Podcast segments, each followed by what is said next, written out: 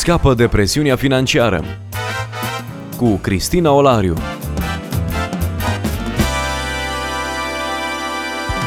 Bine v-am regăsit și astăzi la o nouă emisiune. Se spune despre bani că sunt sursa tuturor relelor care se petrec. În limbaj popular se spune banul ochiul dracului, cât de murdari sau curați sunt banii. Discutăm astăzi împreună cu Titus Păștean, pastor la Biserica Vox Domini din Timișoara, reprezentant Crown Financial Ministries în România. Este adevărat, suntem mai sfinți dacă nu ne gândim și nu vorbim despre bani? Nu cred că acesta este un fapt sau un adevăr că dacă nu ne gândim la bani sau dacă nu administrăm banii, suntem mai spirituali. Aș spune că banii, după cum înțeleg eu, sunt mai degrabă un obiect amoral sau o unealtă amorală și chiar o unealtă fără o forță sau o putere intrinsecă. Din păcate, cultural uh, s-au alocat banilor o putere intrinsecă. Am bani, are, am putere. Dar mai degrabă banii ar trebui percepuți ca având o putere delegată și doar aceea este cea care dă greutate sau nu în dreptul lor. Și tehnic mă refer chiar la faptul că banii nu sunt altceva decât o ilustrare a unei valori care îi, de exemplu, aurul din Banca Națională. Banii au acea putere pe care aurul pe care îl reprezintă o au. În sine, banii sunt niște unelte, niște hârtii de o valoare mică, un plastic sau o hârtie imprimată. Deci banul nu are putere în sine și nu are calitate morală în sine. Este mai degrabă amorală. Ceea ce îi dă putere sau valoare morală sunt atitudinile cu care mă apropii de ei. De aceea, Scriptura în mod specific spune nu că banii sunt rădăcina tuturor relelor, așa cum, din păcate, mulți citesc versetul în mod greșit, ci iubirea de bani este rădăcina tuturor relelor. Că banul este ochiul dracului în limbaj popular are un sens, un oarecare sens, în sensul că banul ca unealtă amorală este totuși o unealtă periculoasă. Adică ușor poate deveni o unealtă bună, dar ușor poate deveni o unealtă rea când mă gândesc la bani și la calitatea lor amorală, imaginea care îmi vine în minte este bisturiul de chirurg. Bisturiul pentru chirurg este o unealtă extrem de utilă. Fără un bisturiu nu poți face operație, însă bisturiul unui chirurg este o unealtă teribilă în mâna cui nu trebuie. Cu un bisturiu poți să faci un lucru mare să salvezi o viață sau dintr-o mișcare să iei o viață cu un bisturiu bine ascuțit, tai o venă principală și omul s-a dus. La fel sunt și banii. Unelte care bine folosite sunt o binecuvântare, dar care rău folosite sunt devin un blestem. De aceea, cum am spus, ceea ce e important în raportarea la bani este motivația cu care ne apropiem de ei și am citit deja, am citat deja Iubirea de bani este rădăcina tuturor relor. De aceea aș dori mai degrabă să demontez perspectiva că banii în sine sunt răi aș sublinia în continuare ideea că banii sunt periculoși, dar că ei sunt necesar utili și pot fi folosiți pentru gloria lui Dumnezeu. Dincolo de jocul cuvintelor, ce înseamnă iubire de bani? Iubire de bani înseamnă tocmai această acordare a puterii sau percepția că banii au putere în sine și dorința de a-i acapara.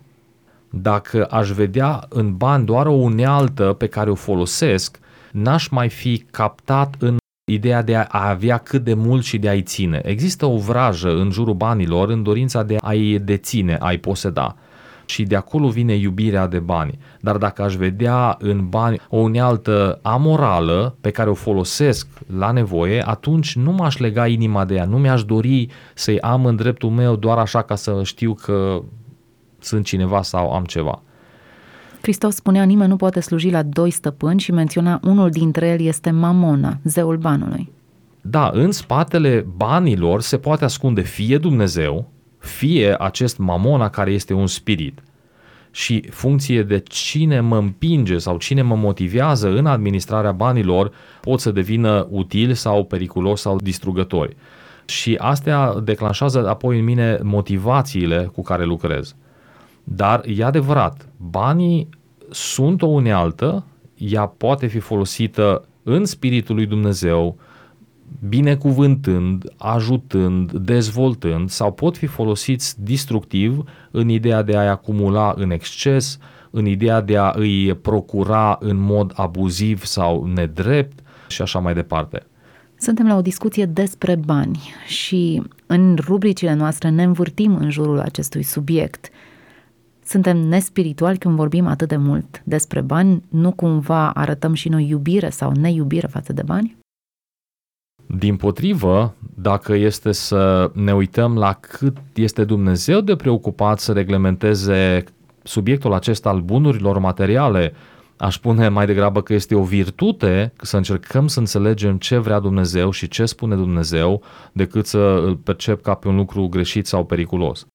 Și în felul ăsta aș vrea să încurajez pe toți ascultătorii noștri să caute să se uite la cuvântul lui Dumnezeu încercând să înțeleagă ce spune Dumnezeu cu referire la lucrul ăsta, pentru că Dumnezeu spune mult. Vorbește. Cât de mult spune?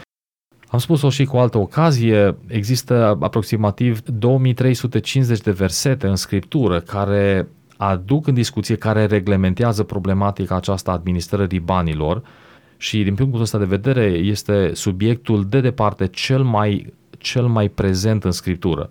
Există și alte subiecte importante, desigur, dar cel puțin prin prisma numărului de versete alocat unui anumit subiect, următorul ca prezență sau ca pondere în scriptură este rugăciunea și sunt în jur de 500 de versete. Așadar, trebuie, nu doar că avem voie, trebuie să discutăm despre bani, dar să o facem din perspectiva lui Dumnezeu, încercând să aliniem viața noastră la părerea Lui și nu încercând să traducem cerințele lui Dumnezeu după cazuistica de moment. De ce abordează Dumnezeu atât de des acest subiect?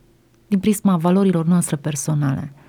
Pentru că banii sunt o, o chestiune foarte prezentă în viața de zi cu zi și aerul și apa sunt. E adevărat. Și copiii noștri sunt. Totuși, despre bani se vorbește în 2350 de versete și nu despre aer, da, apă. În versetele astea se vorbește și despre aer și apă și despre copii. Pentru că și modul în care mă raportez la copii este un mod de a administra. Deci ideea de administrare înțeleaptă cuprinde tot ce înseamnă valori, că sunt bani, că este timp, că sunt resurse, că sunt persoane.